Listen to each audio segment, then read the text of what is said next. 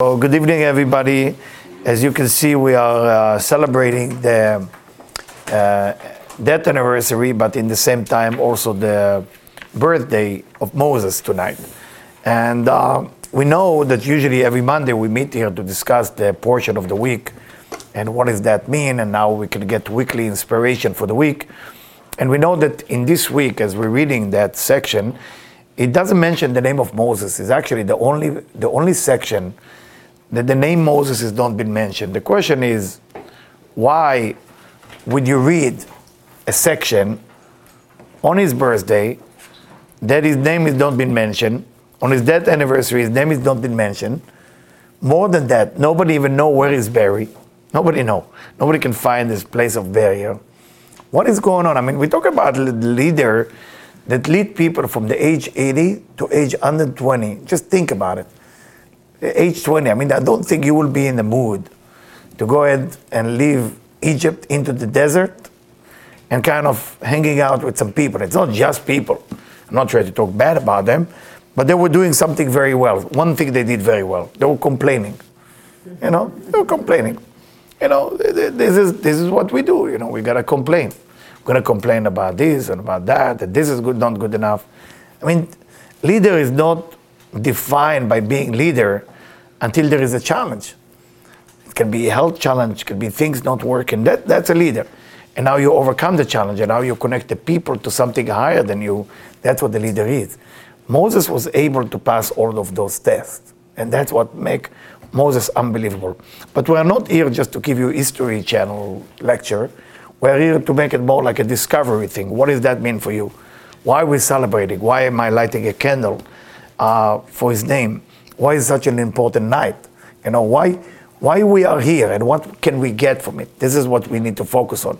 We need to get something out of this night because it's a very powerful night that can change your destiny. It can change your entire life. And if you do it right tonight and you do it right tomorrow, your life will never look the same. Once you let that soul help you, help you with your health, help you with your with your uh, sustenance, help you with your relationship, help you with whatever you need help with. It's available tonight. It's opening. The gates are open, and every person can enter that gate. So let's talk a little bit about Moses, his life, a little bit history, so you know where he come from. So Moses basically was born in the six months to uh, a mother, Yocheved. The whole the whole birth is kind of a question because I don't know if you know uh, the parents of Moses, you know, uh, uh, Amram and Yocheved, were married once and they remarry again, which is by Judaism is forbidden. You cannot get divorced from a person and then remarry them again. So that by itself was already kind of weird. Amram basically was a nephew of Yocheved, so he marries aunt. Another thing which is question mark. So I don't want to tell you more because then you're going to say, mm, if they can do that, what about me, right? So the idea, this whole story, how Moses came about, you know, it's kind of a weird, which telling us, is that mean we're here to discuss the story or to discuss the meaning of that story? Because there is a meaning to that. What is Moses? Is Moses as a person? Or Moses is meaning to give birth for something incredible? You got to look at that both way. From the story point of view, which what we call pshat, yeah, the story happened. From the secret point of view, what we call the sod, it means that we are giving birth, we are giving birth to something very powerful tonight. We are giving birth to Moses. It's not that his mother is Yocheved giving birth to Moses. It's not that his father Amram gave birth to Moses. We are giving birth to something special. But to give birth to something special, you have to be in a special situation. You have to think out of the box how to give birth to something such a powerful as Moses. So from tonight on, by the way, from tonight on, like whatever you do tonight, whatever you do till tomorrow night, define how this year will basically play for you. What's going to happen to you? It's a quite important night, and you need to take advantage of it. Forgive me. The sushi is too salty. so we need to understand that. So from the Moses, the story, if I continue the story, just from the story point of view, we are talking about he was born in the six months. At that time, it was a decree that all the firstborn, or not the firstborn actually, the, all the boys has to be killed by the Egyptian. the Hebrew slave or the Jewish at that time had to hide the baby or they had to get rid of the baby boys. And a lot of people had to die, unfortunately. The mother of Moses, together with his sister Miriam, decided to put him in a basket and put him in the Nile, which you say maybe that's going to work out, right? And they put him into the Nile. His name was not Moses, by the way. When he was born, his mother gave him the name Tuvia. That was his name, first name. And then the daughter of Pharaoh, which was the master not just of Egypt, he was the master of everything. Pharaoh was controlling the world at that time. It was everything that you can imagine. And by Pharaoh controlling the world, his Batia is his daughter. She found him in the Nile, somehow adopted him. So he grew up like, like a prince. He grew up like a very important person. Now, why is that piece of information so important for us to know? Because try to imagine Moses is changing his path. He has everything. Moses had everything. He is he's second to Pharaoh. He's, he's everything that a human being can imagine at that time. From the money, from the, from the fame, from the power, Moses had as a all. But what he does, he feel it's kind of a little bit unfair. Those Hebrew slave or Jewish slave, this is not a cool picture. I'm looking at that picture and this is injustice. So he stay authentic to his goal. He stay honest to his mission. And he say, yeah, maybe I got it right, but everybody else didn't. I don't think that's the way life should go. This is such a beautiful thing. A decision of a leader It's not when you want to do good. It's when your good you're doing will benefit everybody else. And might be that you will put your life in danger, but everybody else will make it. And I know it's very hard to find people like that today that really sacrifice their life for the sake of others, the others will truly make it. That's what Moses was tremendous and amazing. And that's the pshat. That's a simple story of the of Moses. And you know what happened? He tried to save few people. He tried to help, and unfortunately, in the end, because he was so good, um, few people from his own people, from his own nation, unfortunately, snitch on him that he's a little bit too good. And when you are too good around too many bad people, it's time to quit. Everybody tried to kill you. He had to run away. He ran away to Ethiopia. okay? Ethiopia is around below Sudan, if you know where it is. And from there, he had to go to the Midianite. And from the Midianite, he basically started to go on his mission to be a leader, what we call the mission of the burning bush. So, this whole story of the Pshat is telling us about Moses and the reward that God is giving him. You know what the reward that God is giving him? God is telling him, You know, Moses, you've been a perfect human being. I never met a perfect human being like you. You're half angel, of human being.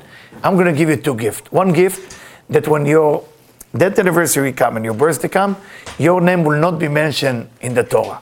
Your name will be mentioned in every week portion beside your birthday. What kind of gift of that? Unfortunately, we look at life like when we gain more, and we have more, that's a gift. When you get to a spiritual level, when you start to receive too much, you start asking yourself, Am I receiving it from uh, a selfish point of view? Am I receiving it because the universe want to give me? I always tell people, you know, when life going perfect, start look around you and make sure that this has come from above. When life going wrong, it's definitely come from above. You should be happy and let's let's study how to overcome it. So that's the story from a historical point of view. From the thought point of view, from the secret, let's look at that story as what does that mean for us. So Moses born in the six months, going into the Nile, a lot of opportunity there. Look at your life tonight. What in your life look like a challenge? What is the challenge you're facing right now? Is your challenge look like health issue, money issue, relationship, things are not moving the way you want it? That's the birth of Moses for you. That's actually the birth of Moses. You don't know, it's the unknown area. You have no idea where you're going to go. The next thing, they put you, they give you some good things. Think about good moment in your life. Good moment that used to be there, great and unbelievable, but you had a lot of missed opportunity. You lost it, it's gone. That's the second life of Moses. Then the other part, What are you going to do about your life? Are you going to go back to Egypt, to the luxury and the perfect life, but leave it big but fake? Or you want to move on with your life to do something real? It will be difficult to walk with those people into the desert. Make it really, really difficult. They're going to complain about you. They will never appreciate you. They actually will not even care about you, but you know you're doing the right thing. You got to ask yourself those questions tonight because your life is very important for you. And if you want to make something serious with your life, we're not here just to get married, have kids, make some money, buy a house and a dog. This is not what life meant to be. Life meant to be for spiritual achievement. And if you start looking at life as a spiritual achievement, then you look at life in a very different eyes. You, you start opening yourself like, okay, what am I doing with my life? It cannot be that every day you go to work, make a living, take a shower, go to the bathroom. It cannot be that you're born to do only that. Cannot be. I mean, God is not creating you just to come here for a visit and do your thing and okay, you did good, get out of here. Cannot be. I mean, we have to wake up. I know in LA, we live in LA, so it's difficult to see uh, things that you see in New York. When you're in New York, you drive, let's say, from Queens, Brooklyn, Long Island, you see cemetery on the way. You always see a cemetery.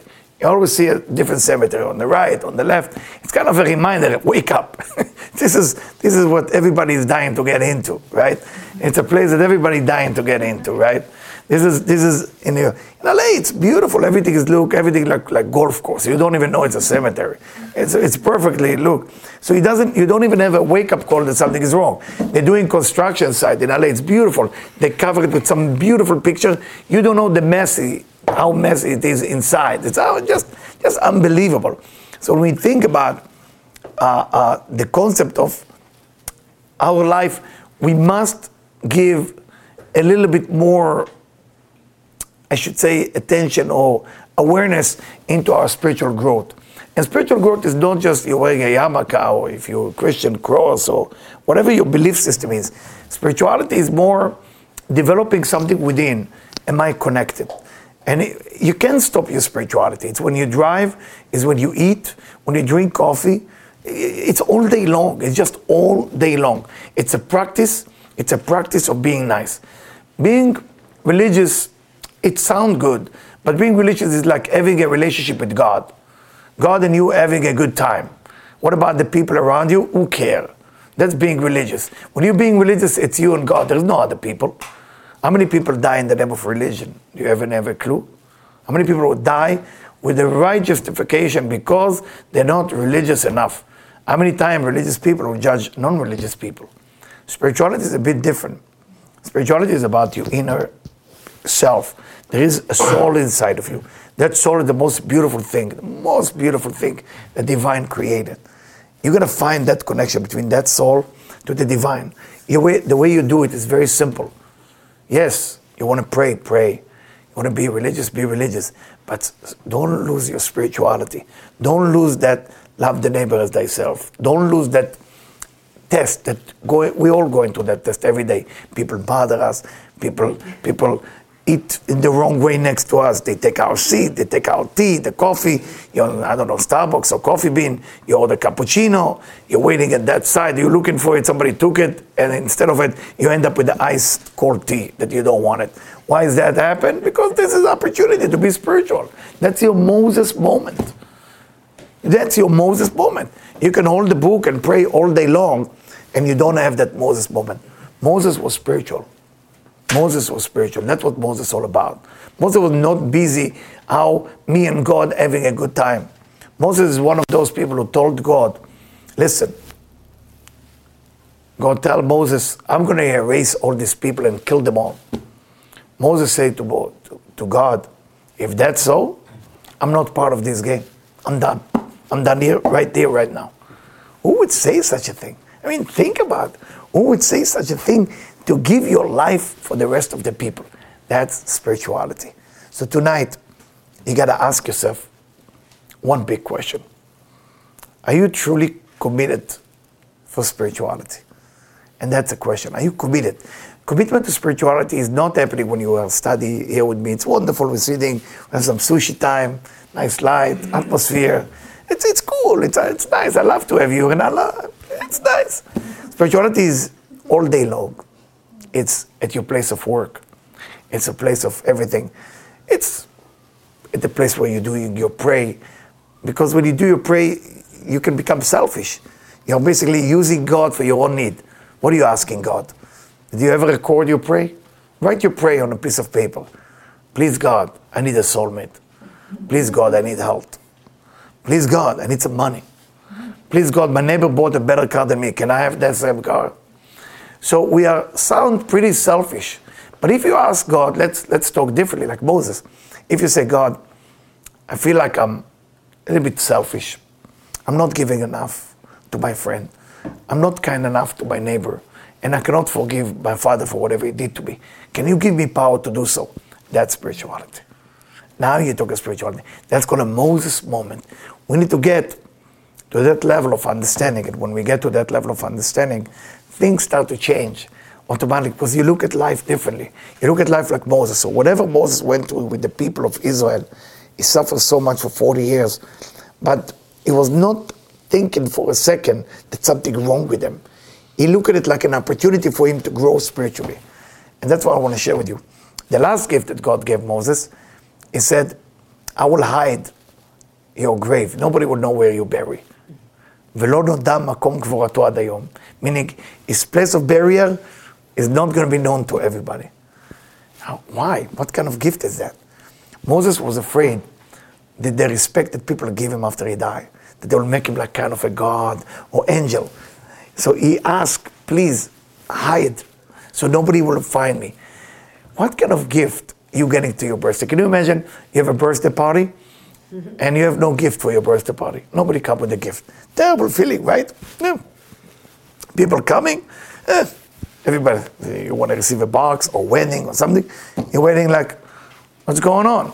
And you're giving that face like the, that show, the funny show, what's the name? Uh, Larry, Larry Davis. Curb Your Enthusiasm. You give that face outside. What's that? Not a gift. Get out of it, right? So, you know, so you, you need to understand that this is how we train somehow that on our birthday, we're supposed to receive something. And it's not like that. It's the ability not to want it, not to want it. If you receive it, you receive it. But not to want it, and if it's come, it's come. And I'm not telling you that I'm in this place. I'm just talking about Moses tonight. So it does mean the speaker is putting himself, myself, a little bit even in the dust of what Moses is to walk on. I'm just the one who tell the story. So don't put me in a place like, wow. Uh, the, no, no, I'm not even close to that. So I'm just sharing that information so it can work for all of us. Now I would like to read a section from the Zohar, and I hope I put the note. Yeah. So the Zohar asks, Bore, come and behold. Ma ben Moshe l'shar bnei What's the difference truly between Moses to other people? What's the difference? Why, why is it such an important night that we need to tap into it? בשעה שאמר לו הקדוש ברוך הוא, when God spoke to Moses, ואתה הניחה לי. God tell to Moses, leave me alone. Can you imagine God talk to Moses, leave me alone, and I'm going to erase these people. I'm going to kill them all. Kill them all. ואזכה אותך לגוי גדול. And I will make you into a great nation. מיד אמר משה, what did Moses answer? וכי בשביל טובתי אעזוב דינם של ישראל? For my own good, I will leave those people alone? What kind of thing is that? של ישראל ולא אבקש רחמים עליהם? So now when God is giving me everything I ever wanted, and all the people will be erased. And I'm not going to ask some mercy for them. Now people will look at me like what Noah did. Why is he mentioned Noah? Those of you don't know the Noah, the story of Noah, you know, those of you who don't know the story of Noah, the story of Noah, Noah built the ark. And when he built the ark, he wasn't asking God to have mercy on the people. So if you see, some say that Noah reincarnated into the body of Moses. So Moses have a second chance, this time not to take that gift and just say, oh, I am wonderful. I am good. Let the people die. And from here we learn something very important about Moses and something about us. If you get a chance, there is, there is a question. There is a question in the, in the Jewish law. And the question go like this, and you should think about it. The Jewish law said you're not allowed to hurt your body. That's one of the Jewish law. You're not allowed to hurt your body. But the second Jewish law said person should not kill. You're not allowed to kill. Question being asked in the Talmud. The Talmud asks, what if somebody put a gun to your head and gun in your hand? Gun to your head, gun into your hand. What do you do? Because if you let them kill you, you're going against the law of you should take care of your body. If you kill another person, you go against the law of killing another human being. What do you do? The Talmud asked that question, right? I mean, 2,000 years ago. Did it ever happen? Of course. I don't know if you follow the, the history of the Nazi. You know, it happened. They put gun into the people's head and they asked the person to kill one of their friends. What do you do? You're not allowed to be killed. That's against the law. You're not allowed to kill. It's also against the law. So what do you do? So there is a section section in the Talmud that explain there is something that called in Hebrew Ya'areg ve'al ya'avor. Better to be killed and not to kill somebody else. Better to be killed, not kill somebody else. Moses was willing to be killed as many times as possible, but not for him to be killed and everybody else to be killed. He didn't care to be killed, that they will make it. The question for you tonight, guys, and this is, it doesn't need an answer. It's a thought, guys. Maybe it's a two question, but I look at it as a one question. Is there is one thing that you're ready to die for? Is there is one thing in your life right now that you're ready to die for? Second question, which I think is the same, is there is somebody in your life that you ready to die for them so they will make it. Thank God we live in Los Angeles. Thank God everything is safe here and beautiful and unbelievable. Great harmony. Between the vegan and the yoga, we are doing well. Nothing can go ever wrong, right? Between doing the warrior, what do you call this thing, the warrior thing, to do the, the vegan sandwich, what can go wrong, right? So it's not exactly a place where you ask people. I told my wife I'm going to ask and I say, in LA it's very risky. New York can do well with that question. Don't want to do that. Can disturb the vegan moment. So if you think about it, I mean, if you think about it, who are you? Are you how far are you ready to fight for your own truth? And did we give up on our dream? Do you have a dream? Do you have something you believe in? And it's so important. It's really so important for the people. But you can either run out of money, run out of energy, run out of time, and kind of say, enough already, I'm taking care of people, it's time to take care about me. All of us going through that. Moses, in age 80, try to imagine, 80, that's when he started to become a leader. Till age 80, he was going around and helping people. Age 80, God say, you the one. You know what he say? Eh, my brother is better speaker, forget about me. He won the job. You can say he was Pisces. And we know Pisces don't want to take the leadership. But it wasn't about that. He want everybody else to make it. You need to remember that. In life, you gotta have sacrifice, you gotta have investment. Those of you are parents, want your kids to make it, it gotta be investment. You have to make sure that your life is dedicated for them. They might see it, they might doesn't, they don't see it, doesn't matter. But they have to make it. If you have kids, those of you are married, husband, wife, you want your partner to make it. You want your partner to make it.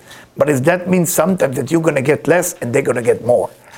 It's not, it's not a fair party. Everybody looking for a fair party. Those of you are, I don't know, in a relationship, starting a relationship, you got to make some sacrifice. You want your partner to do better than you. That's the beginning of love. That's a Moses moment in every area of your life. Sometimes in your office there is competition. And sometimes people calling me, some of my clients, tell me, Eliyahu, I got opportunity to get a better position in my job. I say, how better? I say, I'm going to get $10,000 more a year. And say, somebody losing because of you. Say, yes, two people are going to get fired. I said, is that worth for you? That $10,000 is so important that those two people are going to go? If it is, do it. I mean, if you're really desperate. But just think think about your sacrifice. You have to think a little bit sacrifice for another human being. And tonight, I want you, I'm asking you, if you, if you can, later or now, write down what are you willing to sacrifice in your life so somebody else will benefit. And it cannot be your, your birds or dog or cat. I'm sorry, I, I have a dog, so eh, it cannot be for the sake of the dog. Okay, I'm not going to eat, so my dog will eat. It has to be with human being. I'm, I'm sorry for the bad news, but but it has to do with the human being. Which human being will benefit because of you? What sacrifice are you willing to make that somebody else will make it? That's what we call a Moses moment. That's a spiritual moment of Moses. Unfortunately, a lot of time when you become religious, you forget about those things because you, be, you run on automatic. You, you don't think anymore. Whatever you pray, if you pray as Jewish three times a day, Christian, whenever you pray, Muslim, the five times a day, the Hindu, the chakra, the thing, everybody have their things. But in the end of the day, you are running on, I think, automatic pilot. You don't think anymore.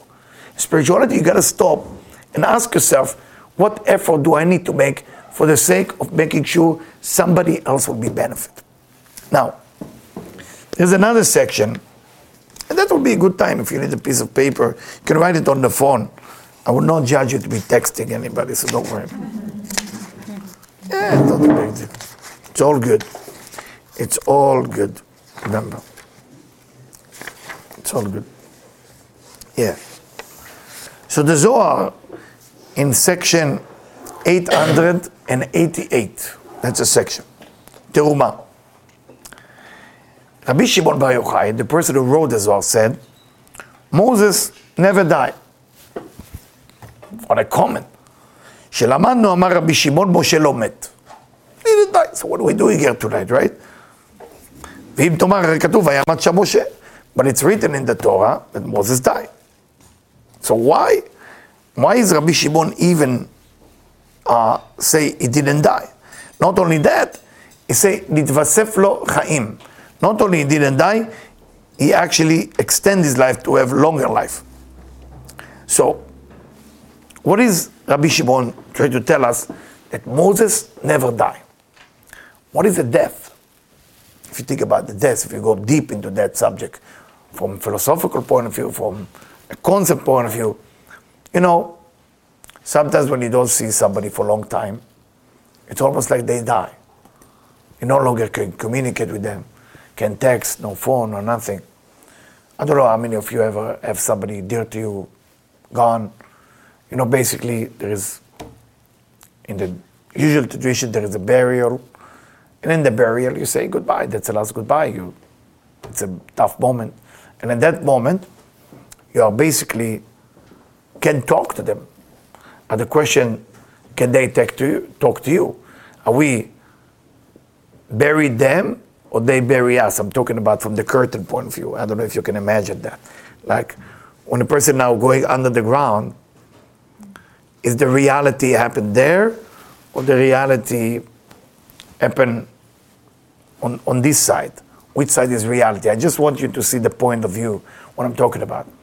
And what Rabbi Shimon Bar Yochai tried to tell us, that from Moses' point of view, people cannot handle his level of energy. Because if we continue to be in our frequency of reality, we will not be able to handle that type of energy. It's not in our level. A person like Moses reached something called unconditional love. Love everything. You cannot make him reactive. You cannot make him angry. When Korach, his cousin, tried to make him angry, to speak bad about him, the first thing Moses did was very simple. He fell on his face. People ask, why did he fall on his face? He was checking himself. Maybe I get hurt. Maybe he insult me. Maybe he hurt my feeling. So he fall on his face to check his ego if something bothered him. And it's a very important thing to understand. So I just want to share this with you. I want to see if I have, yeah, I have time. Great. I want to share with you another subject about it.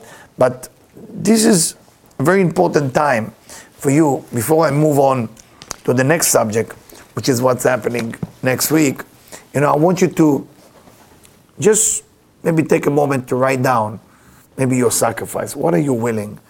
And I'm promise to give you two, three minutes. What are you willing to do for the sake of somebody else's life to get better?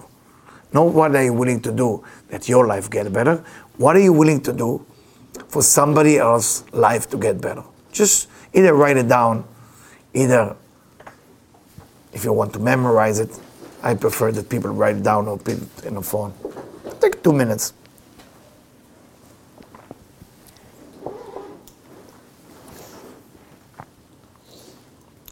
Just when we changed the room, a lot of crowd came. What are we gonna do? Maybe we keep the room this way.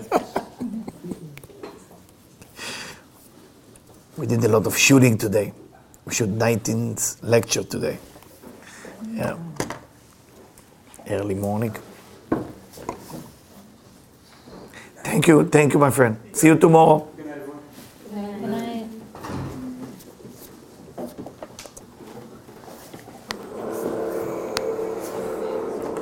It's gotta be Rob. I got a feeling this Rob making that noise. Do you hear people in New York? I have a guy named Rob here. That's usually what he does. Make some noise. Don't know what to do about it. They hear you? This guy. Feel me, guys.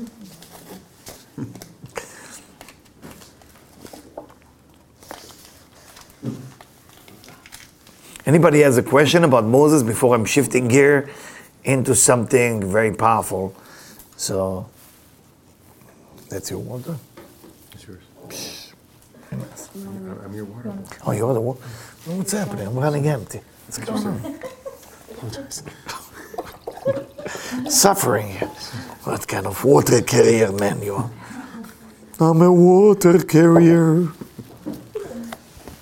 You good? Can we continue?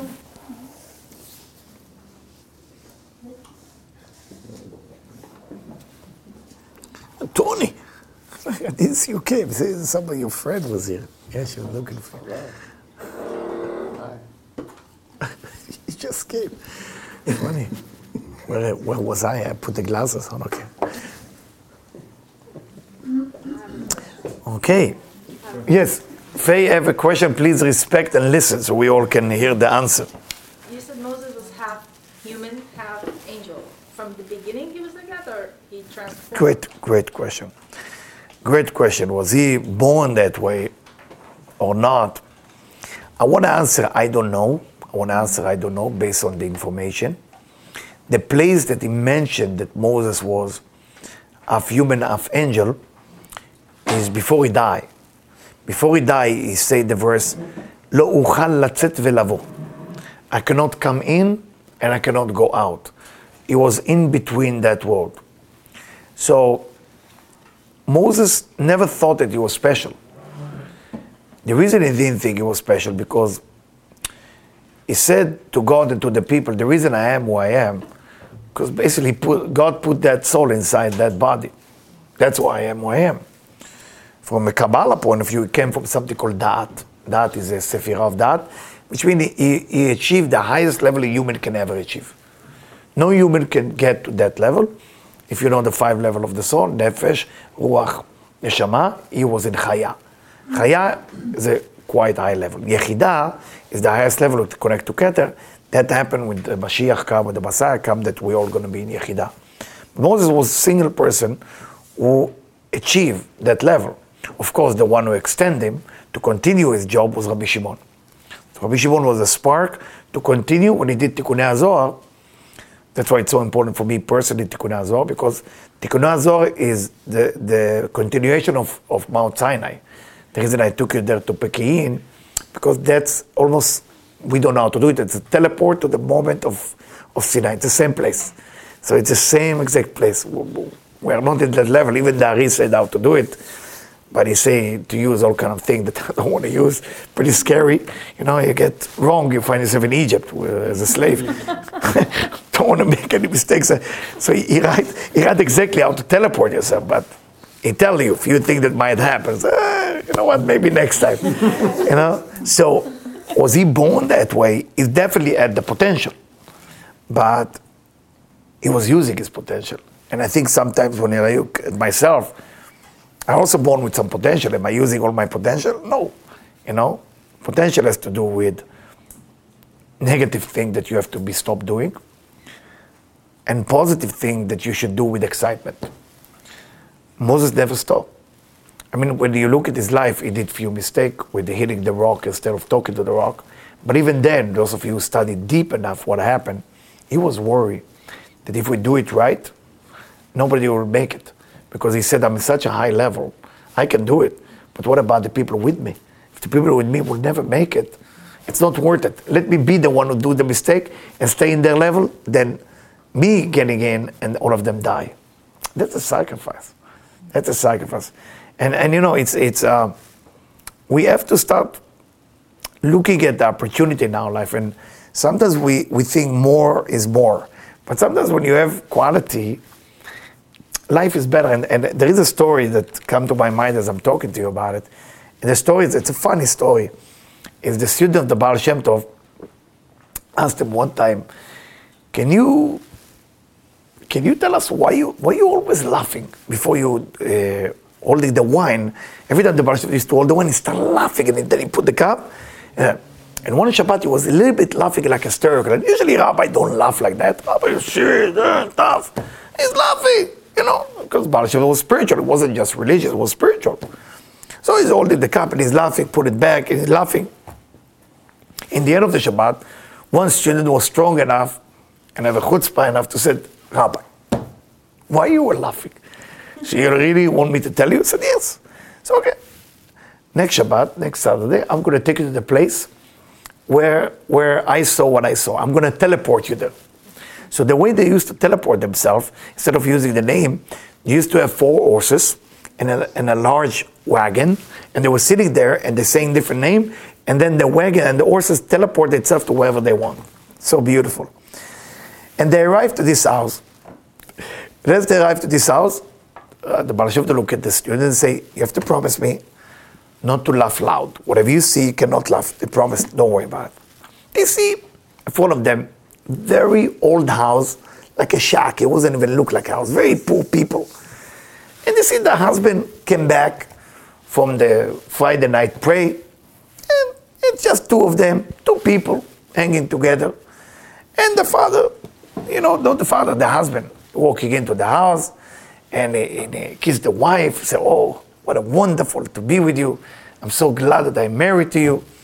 And he said, Just because you're in my life, I want to dance with you. That's what I say. Shti. That's what he say.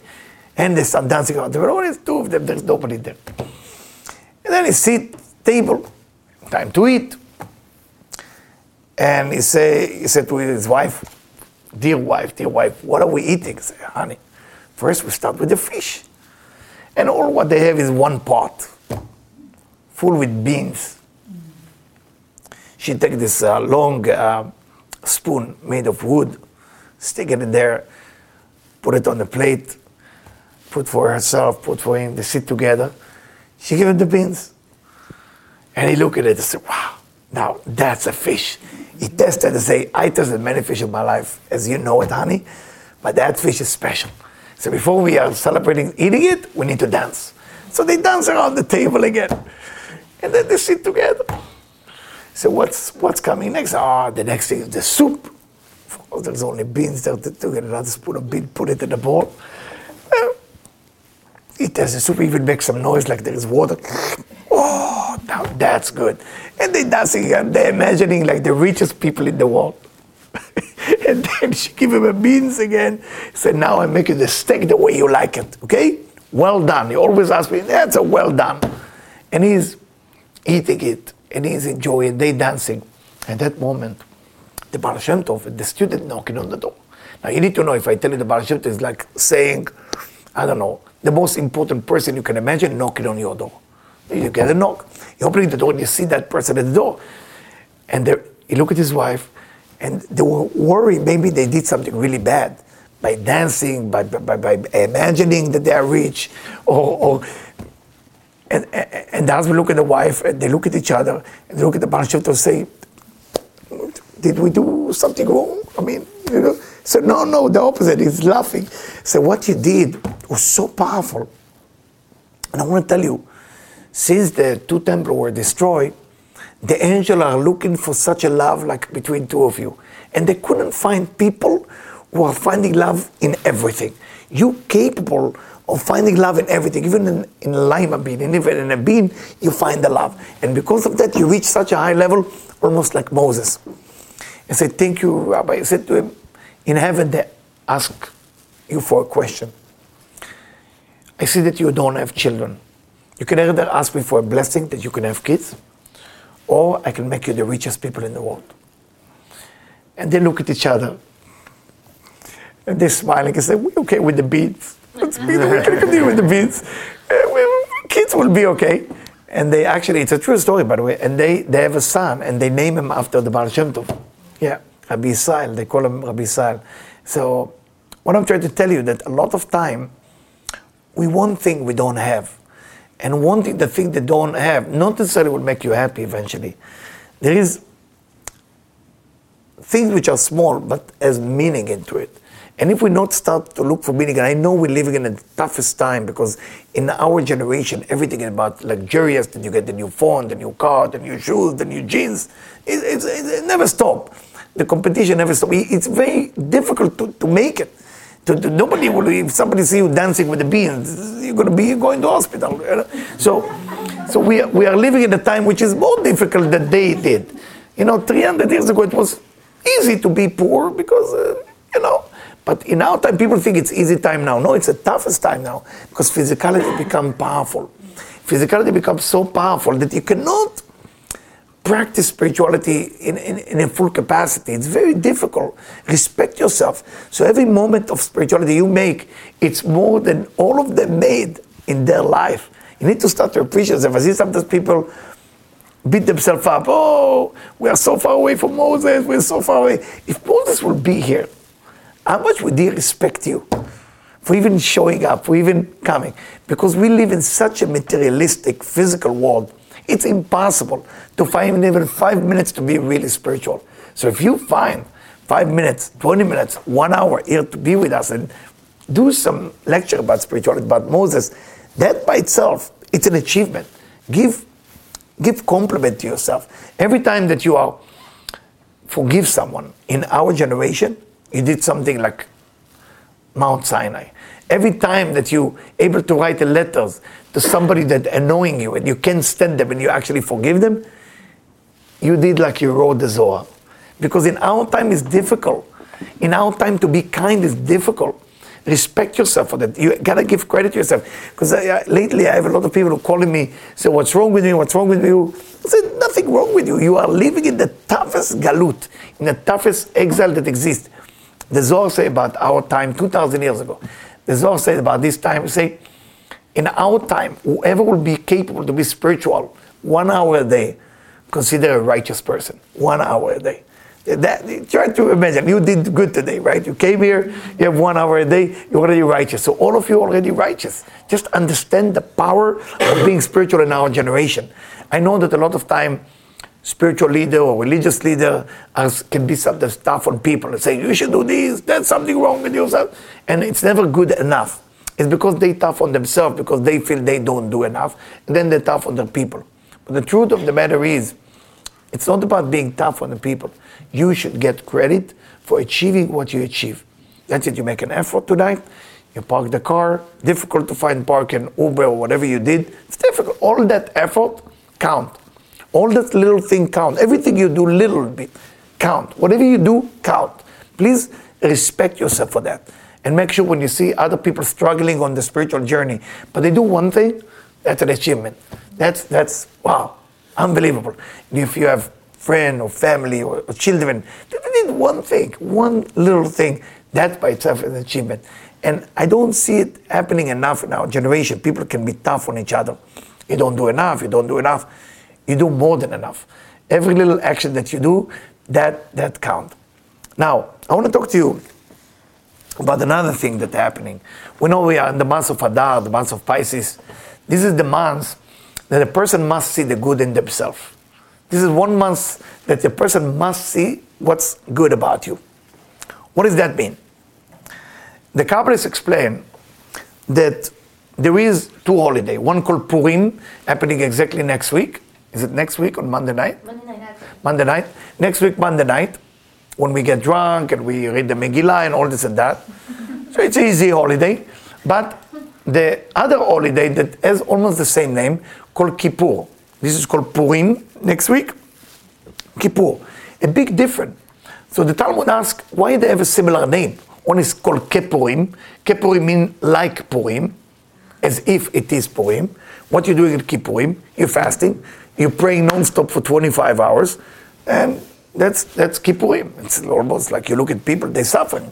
And what you need to do at Kippurim, to look inside what's wrong with you.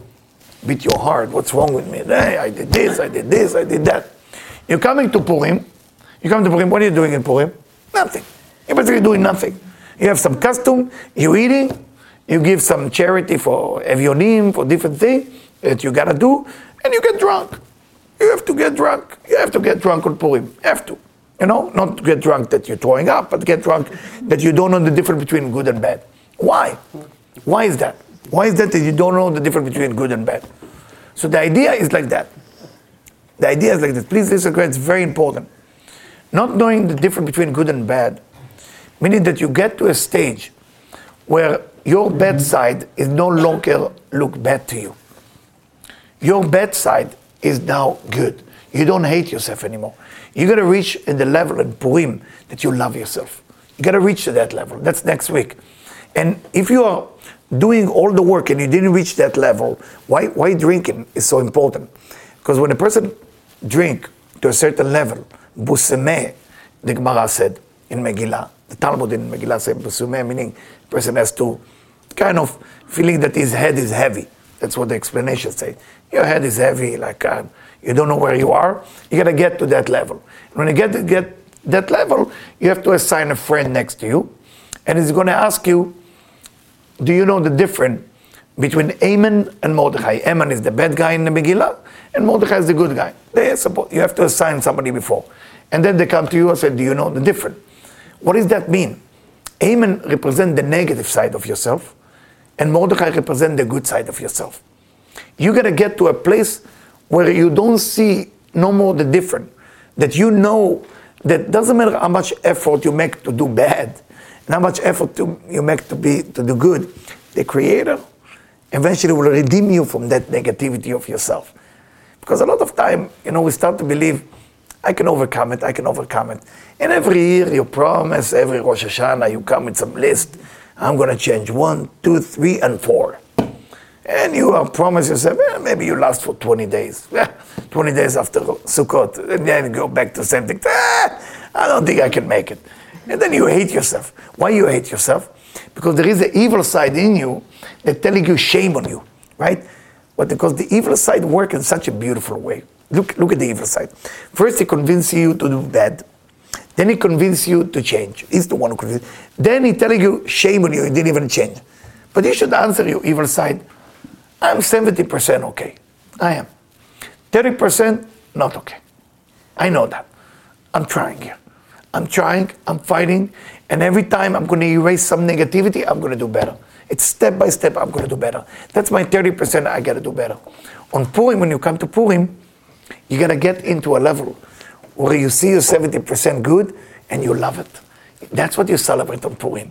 So for that reason, in the month of Pisces, in the month that Moses was born, the month that Moses left this world, you got to do the Purim. People do the Purim almost like a tradition, historical event.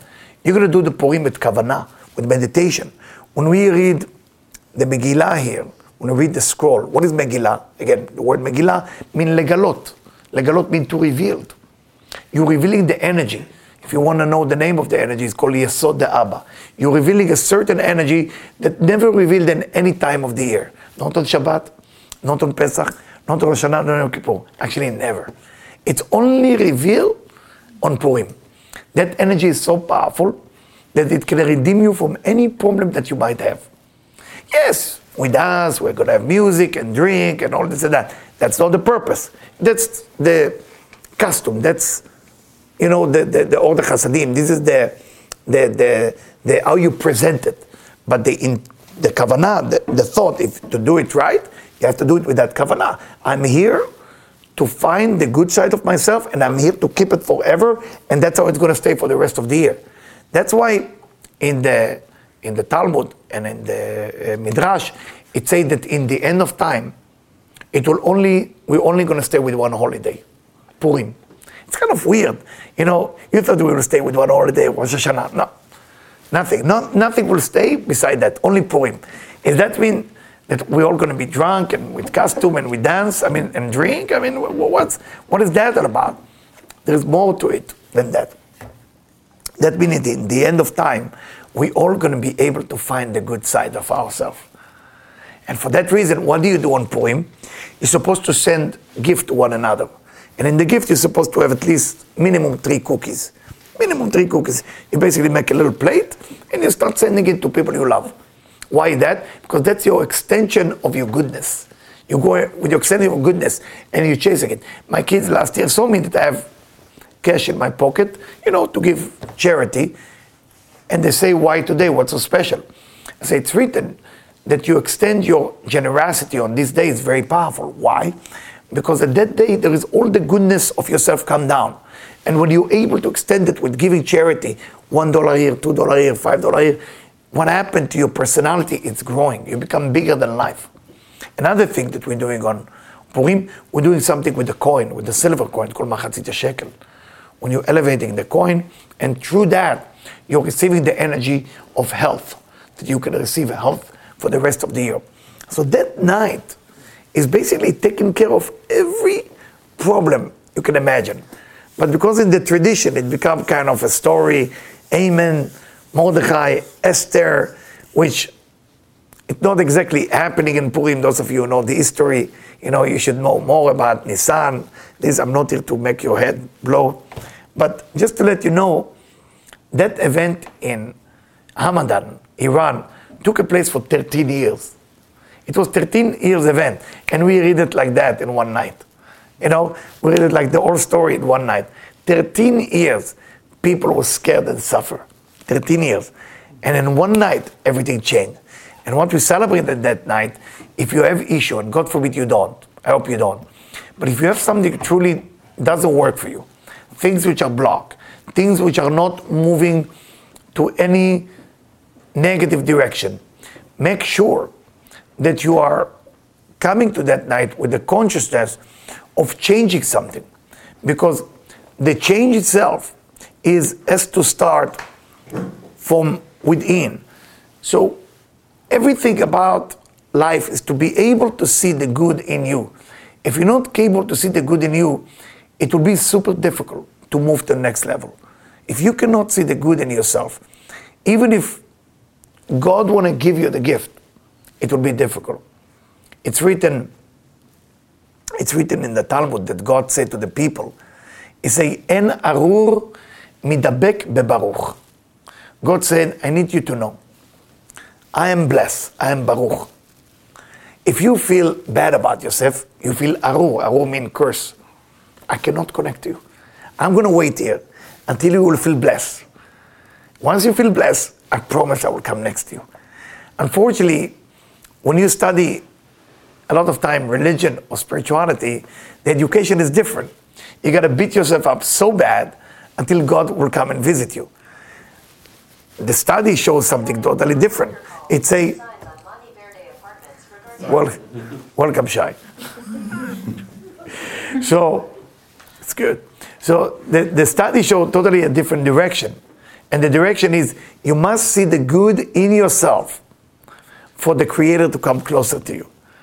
So, if there is one thing about you that you don't like, do you have one thing that you gotta kick it out? You have one thing you don't like about yourself. Please, before next week, before Monday, make a list about the thing that you don't like about yourself and every shot of drink that you're to make, we're going to sit and you're going to assign either me or somebody else. We're going to sit and we're to go at that thing and we're to get rid of that negative thing about you. It's enough. enough with that. So we're to do Purim with the right consciousness, not just, you know, drinking and celebrating. You know, as I, my friend asked me, I was Purim, all this. I said, I don't know. We're going to drink, say the Megillah, and then I don't know what's happening next. I never know with Purim where it's going. I have no idea where things are going. Usually we are here, we're in the Megillah, and then people are coming and they dress weird, you know, and putting all kind of costume. I don't even know who, who is the people when they walk in, not wearing the glasses and wearing different masks. And, and I love it. I'm not against it. I love the idea they come up with all kind of imaging and the, the purpose, it's beautiful because it makes people laugh. It make you laugh. The idea is, I like myself. You have to get into a place you like yourself. Now, is that dangerous for the ego? What ego? Well, what ego? If you think you have ego, that's even an ego. You really think you have ego? I love to hear about it. If you think you really have ego, ego about what exactly? About what? Some people might have ego. Let's say if we take 5,000 people in the world, they should have ego. I don't think I am one of those 5,000. Okay, I didn't do yet something.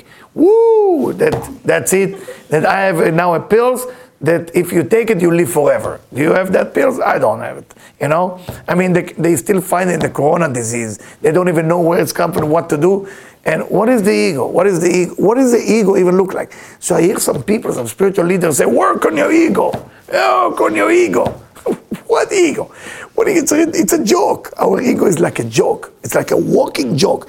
Our ego is that small. We think our ego is big. Even to think you have ego, that's an ego. To think you have an ego, that's an ego. I mean, please, show me your ego. That's the ego. I remember this guy tried to impress me, came here when my son was here, and he tried to impress me. I mean, can you imagine to fly all the way from Dubai to impress me? Why not? Let's try. So he came, he came with the SUV. I didn't even know they make SUV. Lamborghini. You heard about it? Lamborghini start make. Oh, you knew? I didn't know. So Lamborghini SUV. Huh? Huh? and I and I played my son, being very naive, very different than me. And I said, "What are you talking about? What is it?" And my son whispered in my ear, "It's a Lamborghini SUV." Say, I know, I know, but I have to, I have to help him here, okay? So, so that's it. That's all what you got. I mean, is it, is it the best one? Always when somebody start to have ego, don't crush their ego. Always show them there is more. Once you see there is more, all of a sudden your ego becomes smaller. You know, I'm traveling with that guy in a private jet. It's a little bit the chair small, and, then I ask him is it is it a G6? I don't know if you know the term G6. G6 is like uh, it's like one of the biggest uh, private jet. So, um, uh, uh how many bathroom you got? Only. Uh, that's, that's, that's, I mean, it's better than commercial. And the person look at me like, well, I'm, all of a sudden you put in a position that it's no longer you're defending yourself. So ego about what? About your private jet? About your name being on a paper? About what you? Ego. You want to have ego? Please have ego. Please go ahead and have ego. Have it. You will see that it will last for five minutes. That's it. Having ego. It's not, don't worry about the ego anymore. In our generation, ego is not a problem. So do me a favor, don't work on your ego. Work on the other end of the ego, meaning look at what's great about you. You are great. You're a great spiritual person. Develop that part. Forget about that part that what's wrong with you. Those days are over. We are not even in that level to work on the ego. We're not there yet. We're not there. We're not in the time of Moses. Moses, the Tanaim, they were a giant of spirituality. So they can have ego. If you would be Moses, I understand. You got to work on your ego. You got to work on your ego. can we even be? My friend used to tell me we studied together from the Zohar, he used to tell me, Eliyahu, why we merit to have all this knowledge? So he came up with the idea. I said, I don't know. So he kept there. I think I was the fly that stopped Moses from study one day. So because I was a fly, they gave me the merit in the next lifetime to reincarnate as a person who allowed to study. think about us. I mean, we are simple people. We're good people. We have the ups and downs. We have no one thing of growth. So don't don't judge yourself, please. Not not, not in the month of Adar, specifically not in this month. Not also next month, please. Because as we're coming to Purim, you got to see the good in you. You gotta see the good. That's why there is two fish in Adar. You have two fish. The fish that go in the wrong direction and the right direction. Don't ask me which one go in the right or the wrong. Don't know. One of them go in the wrong direction. so find find find the good in you, please. I want you to please close your eyes before before we finish. And we would like truly, even if sometimes we feel we don't deserve, we have to ask for Moses to help us, truly to help us, to guide us. Please, Moses, please, Moshe Rabbeinu, guide us, help us to make better choices, to be surrounded with the right people, and to find the, the really inner soul of ourselves, how beautiful it is. To always we will be able to see how beautiful soul we have. So we will never forget that our soul is so beautiful. And through that, I can share and help more people.